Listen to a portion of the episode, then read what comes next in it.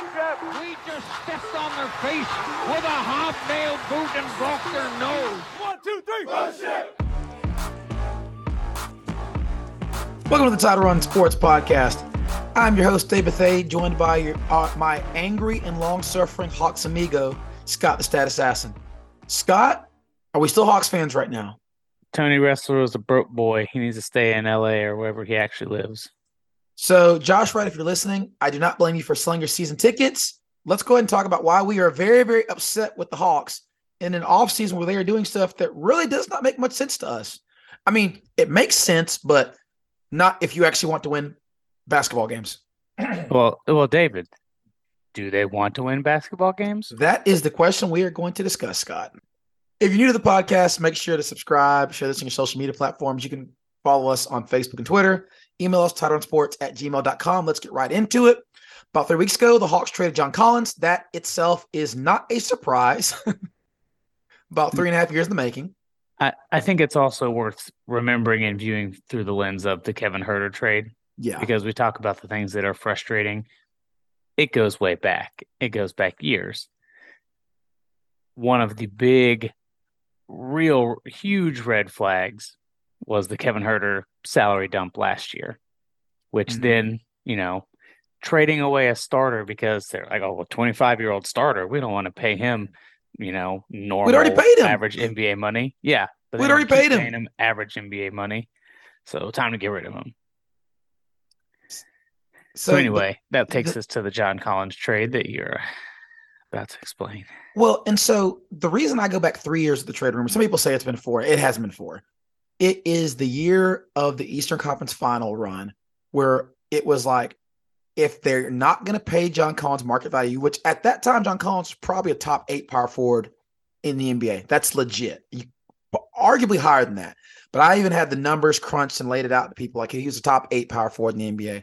And it was a time where power forward really wasn't a strong position in the NBA because the NBA was already moving more towards being center dominated, um, There- which it is now. was- That was also a previous era when they actually used John Collins and let him use his strengths and participate in playing basketball instead of telling him to, To stay away from everything that's going on.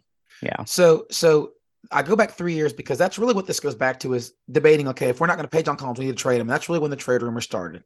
That trade deadline came and passed, and remember that was the year the Hawks at the trade deadline were like a 500 team. Nate takes over. We go on the really, really great run, and then it's like, well, we have to keep this team together, so pay John Collins. What we paid John Collins is at the higher end of what he should have gotten. It was roughly, I think it was roughly 25 million a year. I think it ended up being, wasn't it? Mm-hmm. you know, when you average the money out, which is at the higher end of what he probably deserved. And if John Collins was allowed to do the things John Collins was allowed to do in 2019 and 2020, he was worth that money. Well, with the addition of Capela, John Collins became a sometimes role guy that the rest of the time stood at the three point line and waited for Trey to pass in the ball so he could bomb threes, which he still did pretty effectively. Fast forward to this year where he shoots 29% from three, career low, and 50% from the field, also his lowest the, the lowest number since his rookie year. 13 points per game, six rebounds because with Capela on your team, there's just not a lot of rebounds available. Yeah. And John Collins goes from being a plus starter to an average starter who's probably at what they're using him for, slightly overpaid. also worth noting that he was a pretty good defender over He that was. stretch too. He did he was And people didn't people didn't notice that because Mhm. most people nationally don't pay attention to people playing defense, most fans in general. You know, they see blocks or steals, but that's it. right. And, and John Collins' block numbers are not super high. His rebounding numbers were one of the signs of him being a good defender because you know defense ends with possession of the ball, people don't think about rebounding as being a part of defense. And Collins was a very very good rebounder. But as you said, if you look at the metrics like LeBron and real plus minus, he rates as not just a good defender, but like not elite, but like a, a very good defender at the four spot Right. And him and Capela defensively or excellent. worked together really well and helped keep that side of the ball, I don't know, almost afloat. That's hard to say they kept Yeah. it actually afloat, but they did their best to make it, you know, sort of float. Without They're- them, it's Ocean Gate. Their defensive rating together was like a top 10 defensive rating in the NBA this past year, which is insane. Yeah. So Now, like you said, where they didn't fit that great together was the offensive, offensive end. and and that had a lot to do with Capela not shooting more like- so than any shortcomings on you know John Collins' side. Now, obviously, if Collins could have developed more as like a passer or a playmaker, that kind Right. of thing, um, that would have made the fit a little bit better. But also, Capela could you know shoot better than fifty percent from the free throw line, and that also would have made that fit better. Well, and essentially what and, you had and then, is of course, he had that finger the Mhm. size of his wrist for the last year and shot like crap because of his that. finger to this day looks like it was mutilated. Like it looks all Brad Roll- Brad Rowlands talked about this. Like it looks like it looks awful. And so whether or not that's it, his finger's never going to be normal again. But John Collins is a player that if he gets back to shooting what he shot for the last three years, which was 38%, Well, essentially. three years. Didn't he have like four solid years of shooting? I it, it wasn't four. It was It's yeah. it- it's ever since his rookie year. His rookie year was bad, and every other year has been 36 to 38 percent, and it's been really good. Or no, 36 to 40 percent. Either way, he had like I think it was 2019 where he had like Hawks record efficiency with his real. Um, yeah. So he had uh, he had a he had a four year stretch where he shot 35, 40, 40, 36 percent, okay, and over that stretch, I don't know, between three and three and a half threes a game. So not like you know not a huge massive volume. amount, but you know, it, he's a big, right? That's enough of a sample size. These are real threes. He could shoot. You know, his free throw percentage was like eighty percent, yeah. right? So he he could shoot. And I think it was the 19 season where he had like a true shooting percentage of like 66 or something absurd, just something that was Mhm. just like absurdly efficient. It was one of the highest in the NBA. I I think he holds the Hawks career record for true he shooting He does. franchise yeah. history. Yeah. Yeah, he does.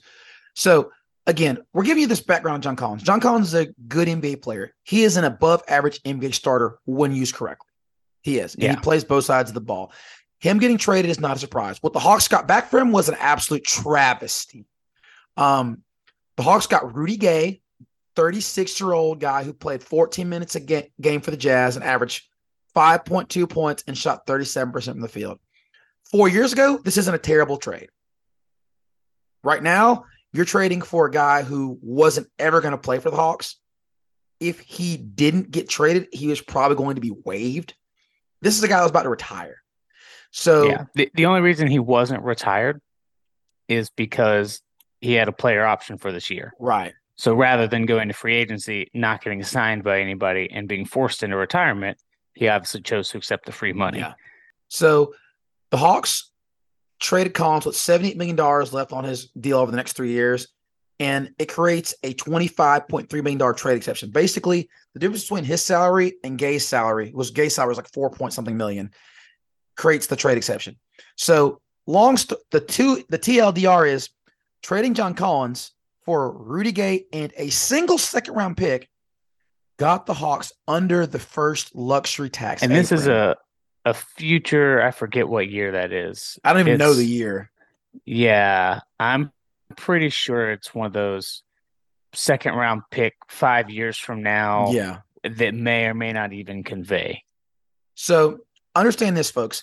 The reason that we are beside ourselves with this trade is that the Hawks did not get back an NBA player for John Collins. And No. I have to explain to you what else is on the Jazz roster that we could have asked for. Kris Dunn, who made $700,000, would have given you a bigger trade exception than what you got from Rudy Gay and had 13 points per game last year off their bench. You could have gotten that salary. You could have gotten Talen Horton Tucker at 10 million, who is a real rotational wing.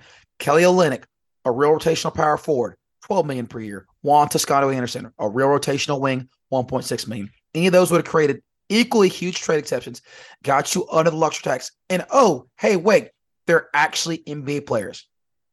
But no, even if you're going to dump salary, you can still get back an NBA player. We didn't do that. I don't get this trade, and I never will. I don't. I never will. You traded away a career average of 15.8 points per game, eight rebounds, 55, 35, 78 career percentages. You traded it for essentially nothing and a second round pick, a single second round pick. Before I continue, Scott, go ahead and jump in here. Yeah, I mean, this trade is nothing about basketball. It's purely about being cheap and never hitting the luxury tax. And so that's why that's why it doesn't make any sense from a basketball standpoint because it is not a basketball trade. It is a cap sheet, you know, accounting thing, right? This is moving assets to a foreign country so you can avoid paying taxes. But even having said that, because people tell me, well, John Collins' trade value is low. I get that. But but I don't want to, the reason I don't buy that is because of what we've watched other backup players get traded for. So I I think it's not okay. It's not all about John Collins' trade value in a vacuum It's also due to John contract. Collins. But not even just that, it's due to the amount of leverage you have as a GM when you go to somebody and you say, Do you want to trade John Collins? We've been trying to trade him for three years. And my owner has said, I have one week to trade him and get under the luxury tax. What do you give me for him? They're like, oh, sure, I'll give you, you know, a handful of peanuts and this, you know, used basketball because you have no leverage. What are you going to do? Tell them, no, you don't want that deal? Yes, because Chris. Duarte, Chris Duarte got traded for two second round picks. Grant Williams got traded for two second round picks. Kenyon Martin Jr. for two second round picks. Obi Right. Toppin, two second round picks. These guys aren't even starters. I have a very Yeah. hard time believing that Landry Fields is not good enough at his job to get more than It's a non player and a second round pick. it's it's not Fields. It's look at how many teams had tons of salary cap available before free agency. There's not many teams. And when you're not trying to make a basketball trade, you're not trying to take back any money, you got to look at teams that have 25 or 30 million dollars in salary cap space coming up that are willing to just take on John Collins and you know have that fill up their whole salary cap space. So now you are that, left You gonna tell me you couldn't get the third point guard for the Utah Jazz for John Collins? Like that's what I'm saying, Scott. Like I hear you, oh, but like yeah, it's it's embarrassing. Or their But- fi- you couldn't get the Utah Jazz's fifth wing for John Collins instead of their seventh wing. Like I just like because then I re- and you've heard this already from me. I went off about it for a good two hours on our text chat. I get Yeah, the Ru- salary dump. I get Rudy Gay is a negative, right? Like a lot of people that's a look at- negative contract. Yes, what I'm saying. Like you couldn't get a neutral contract back. So yeah, and and that's what happens when you have no leverage whatsoever because it's open and out there that your owner says you have to dump people. Right? So- and, and you know if that wasn't clear enough, like we said, they did that with Huerter last year. yeah, we got back a first round pick for him. Yeah, but it still was a bad trade. It was a bad trade. It was never a good trade, but we got back a first round pick and we got back a rotational NBA wing. Now, turned out he had a horrible year, Yeah, But- mostly we just got a first round pick, but you know, basically. of that first round pick, whenever that actually conveys and whatever pick that might be, you would absolutely love for that first round pick. It'd be amazing if that turned into a player like Kevin Huerter. or John Right. Collins Yeah. So or Jalen trading, Johnson, who we you're actually haven't traded yet. Yeah, you're trading Kevin Huerter for uh, the chance to cross your fingers and hope to get a Kevin Huerter Kevin in four Huerter. years. Yeah. right? And so that already was bad. But at that point, once you know, every year more and more, you ring the bell that says not paying the luxury tax, not paying the luxury tax, not paying the luxury tax.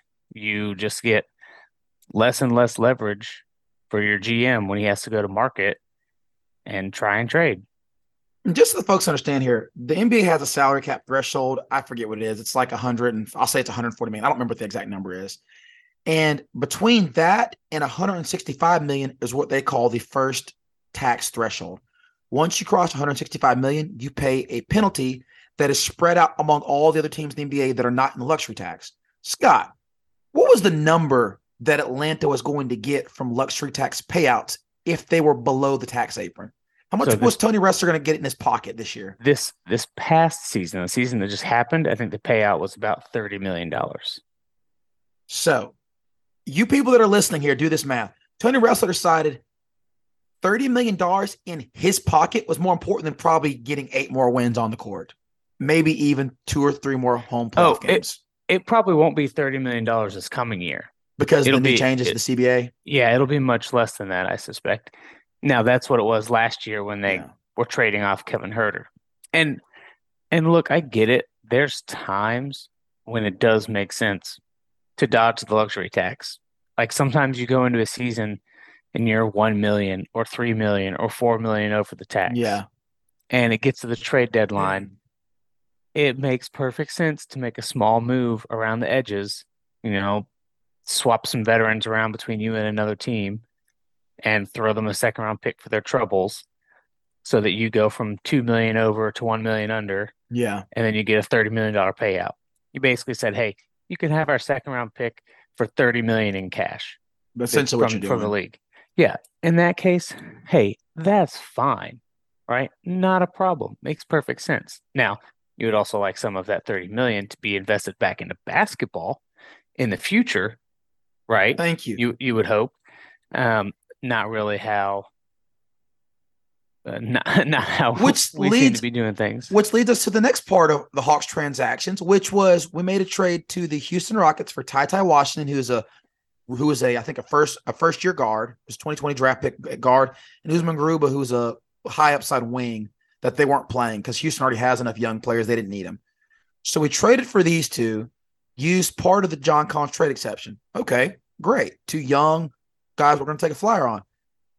Then we traded those two in a second round pick to OKC for Patty Mills. So let me do this all for y'all. We turned John Collins into Patty Mills because the second round pick that we got, we just sent one back out to get to for, to reward uh the Thunder for taking on these two contracts of two promising young players, and we got Patty Mills. So we turned John Collins into Patty Mills. For those of you that want to do the math, that's that's what we just did. Pa- and- Patty Mills, Patty Mills, who Is a real NBA player. it was a real NBA player. This year he's going to be terrible, and next year he'll be retired. And just so you know, the Hawks have openly said they are not sure whether or not they want Patty Mills to stay on their roster. So again, That was that was about roster roster numbers and roster Yeah. spots, and and that from that one little lens kind of makes sense. Now, the problem is, why did you take these two guys on? If you, I mean, you got them for nothing, so that part of it is perfectly You got them for you got him. You basically traded them for cash. Essentially, is what you did. yeah, And then and, and so that bring- part's good. But why are you bringing them on if you have no intention of keeping them? And then why are you trading a second round pick and both of those guys to turn Rudy Gay into into Patty Mills? Patty Mills, which means that you turn uh, John Patty Collins Mills- into Patty Mills. And Patty Mills, you don't even know if you want on your team. No, My head's going to explode. No, don't forget you trade you turned John Collins, Garuba, and Ty Ty Washington into Patty Mills. My head's gonna explode, Scott. I'm telling you. Yeah. It's So gonna happen. Patty Mills, Patty Mills was 34 years old this past season. Played barely 40 played for games. Brooklyn. Played in 40 games. Played 14 minutes a game. Averaged six points. Right. Yeah. He's on his way out of the league. Yeah, he is. He's an end of the bench guy at this point. Yeah. He. I mean, he's a veteran guy. It's perfectly okay to have him on your team. He's he could be Aaron Holiday this year. He could be Aaron Holiday. Well, uh, he can he can be on the bench and not play and be a good veteran that helps with the general culture and having somebody on your team and that kind of stuff. But he's not going to contribute from a basketball on the court standpoint. Well, Aaron Hall didn't contribute much either, but that, that's Yeah, kind of my yeah. point. But but like it does it doesn't hurt to have a third breaking case of emergency point guard that could come out and not just get you absolutely killed. Because truthfully, you're saying the option is to put him on the court or Kobe Bufkin in a really tight pinch. I actually probably trust Patty Mills a little more than Kobe Bufkin. Uh, I don't actually know. And I could be wrong on that, but So I I'll say this. Um, okay, yeah, uh, you mentioned Brad Rowland earlier, right? So we'll play Brad Rowland's greatest hits. Uh, rookies are generally bad. bad. Yes. Right. Yeah. That's They're how it is. inconsistent on offense and they're usually bad on defense. Yeah, this is just the truth of things, right? Yeah. Um, just because it's convenient and easy, box plus minus is not the best stat in the world, but just the general benchmark. Cam Reddish as a rookie was a minus four because he was bad. He was Right. bad. Yeah, he was bad. Yeah, Took wild Patty shots. Mills, Patty Mills last year was a minus three, Yeah. and he, and that's the worst of his career. Before that, he was a minus two. Before that, he was a minus one. Yeah. Before that, he was a zero. yeah. Guess which way it's trending? Down. He's, gonna be the old retired guy who's way smarter than a rookie, but is too old, and I'm not sure he's gonna be any better than an actual rookie. Oh yeah, I don't think he's actually going to be good. I was just saying I could see him having some utility. Like it's at least possible. Like there was no way that Rudy Gay was ever going to see the court for the Hawks. I could at least see Patty Mills potentially seeing the court for the Hawks before he's Rudy Gay next year and out of the league. And so either way, my point being, and this is the point both of us make, the Hawks are intensely making their team worse Cheaper, to save money. yes. And there is no hope of the Hawks actually taking on money to get better. Because, and this is what I talked to Josh Wright, if you listen to this. If your jo- if your intent was to be between a 38 and 45 win team, be just competitive enough to sell some tickets, why did we go get DeJounte Murray and trade three first round picks? Why do we do that? And then why do we give him a $120 million contract extension? Here's here's why, David. Do you want to know? The over 500 keep selling tickets playbook is to have a star who is a recognizable name That's That true. That creates is true. right? And then it is to do lots of things. Because as long as things are different, as long as things are new, as long as you are doing things, there is a spin and you can sell it. And fans in general, as fans everywhere, tend to be too optimistic in the off season and they're like, oh well, we got rid of coach so and so. We got this new coach that's gonna, you know, oh well, yeah, this player last year, he was a problem. We got this new player in, it's gonna get fixed up. They brought him in to do this thing that we were bad at last year. Now we're gonna be better.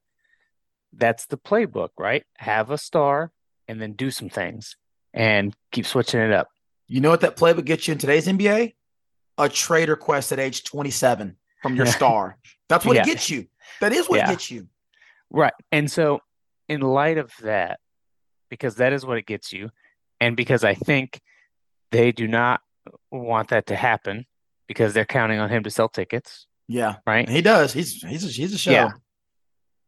I I will say there is a chance, still a chance, despite all the nonsense luxury tax shenanigans, there is a chance that in the near future, for some one, two, three, whatever year span, they could pay the tax. Now, will they pay some massive tax bill? No. They're not paying like a Clippers Golden State tax bill Yeah. Ever, well, ever, right? Nobody's going to be doing that moving forward. Yeah. um, but as the new CBA cuts down on the top top number of people, the top Mhm. top uh, spenders in the tax, that also decreases the payout for the other people, Yeah. Okay. right?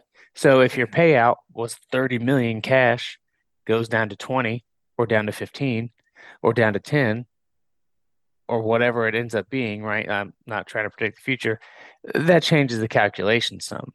And you Yeah, get to the point where you start to look at, okay, well, what if we go into the tax and we think it actually wins as a playoff series? Yeah.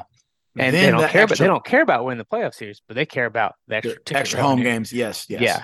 Mhm. So it can start getting to a point where it is more reasonable and realistic, right?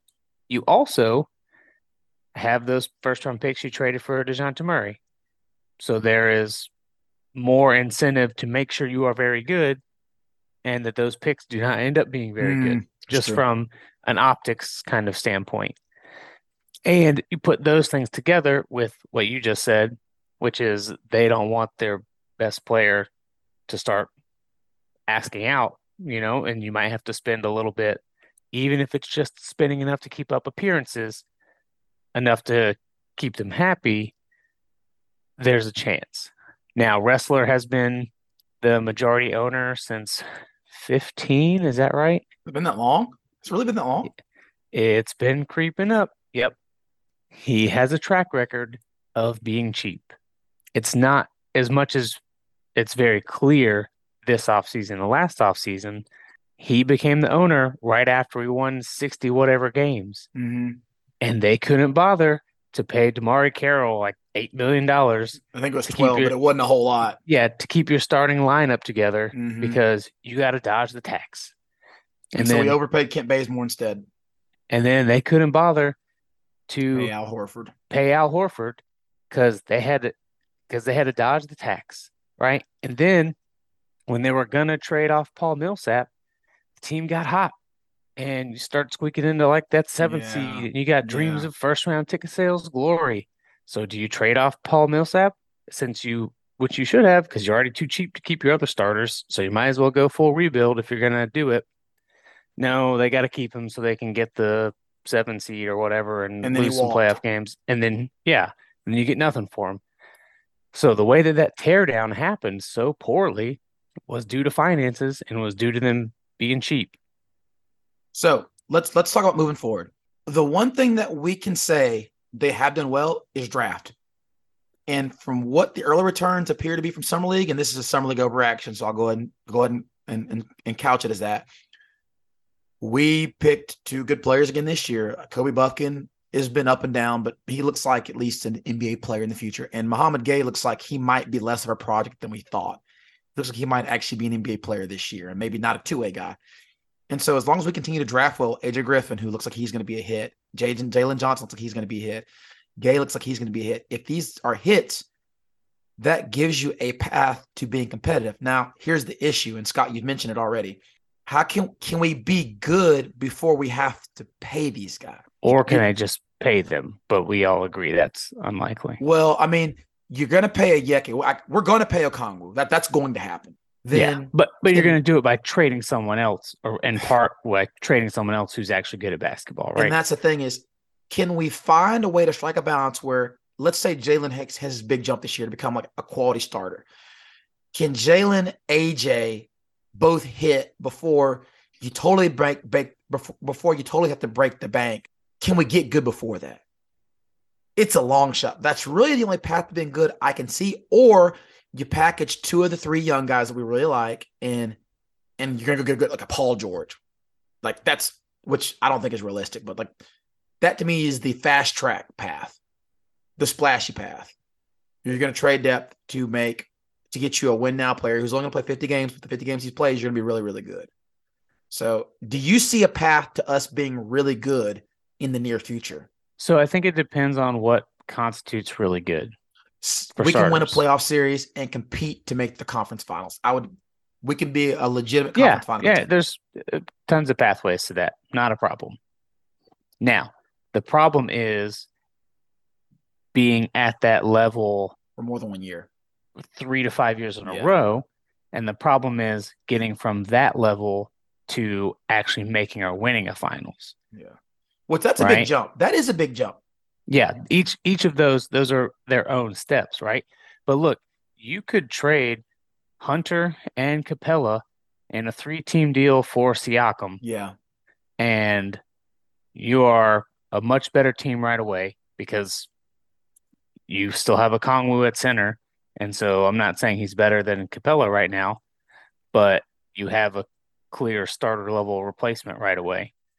And and Siakam is a lot better for you than uh, DeAndre Hunter. Yeah, you're adding 24 points and seven rebounds and re- and actually elite defense, like actual elite defense, not pretend elite defense.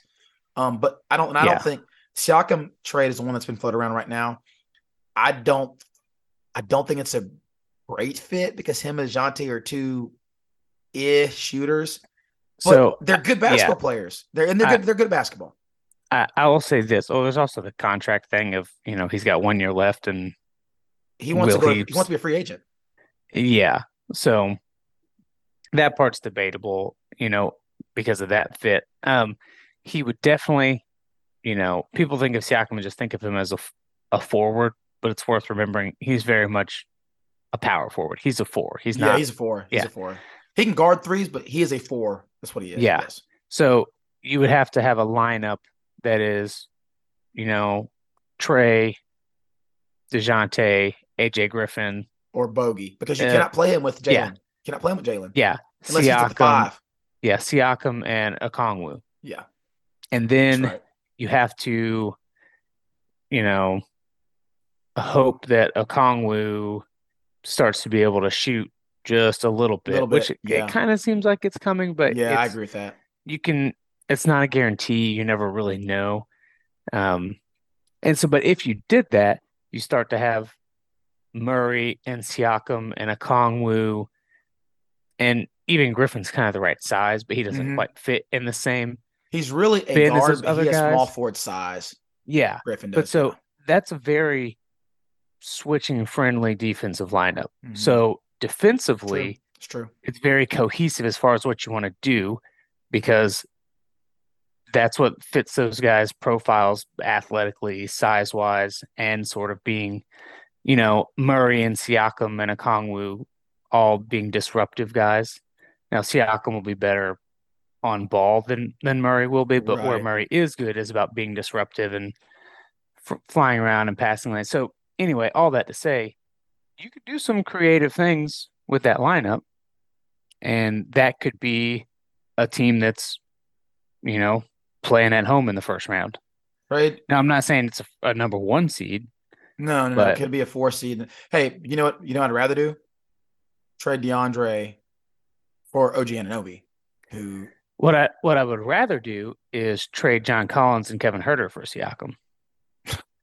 You, you mean you you mean the two guys whose salaries actually matched? Yeah, that imagine that. You mean hold on? You mean we could give them two pretty good young players in exchange for very a, good a more veteran? veteran, better player? Wow, imagine that. I am upset. I am very frustrated. Um, and I'm holding out hope that the remaining whatever it is, $19 million of this trade exception gets used. Because with this trade exception, essentially you can bring someone in when you're Mhm. over the cap. Wait, well, let me finish. Let me finish.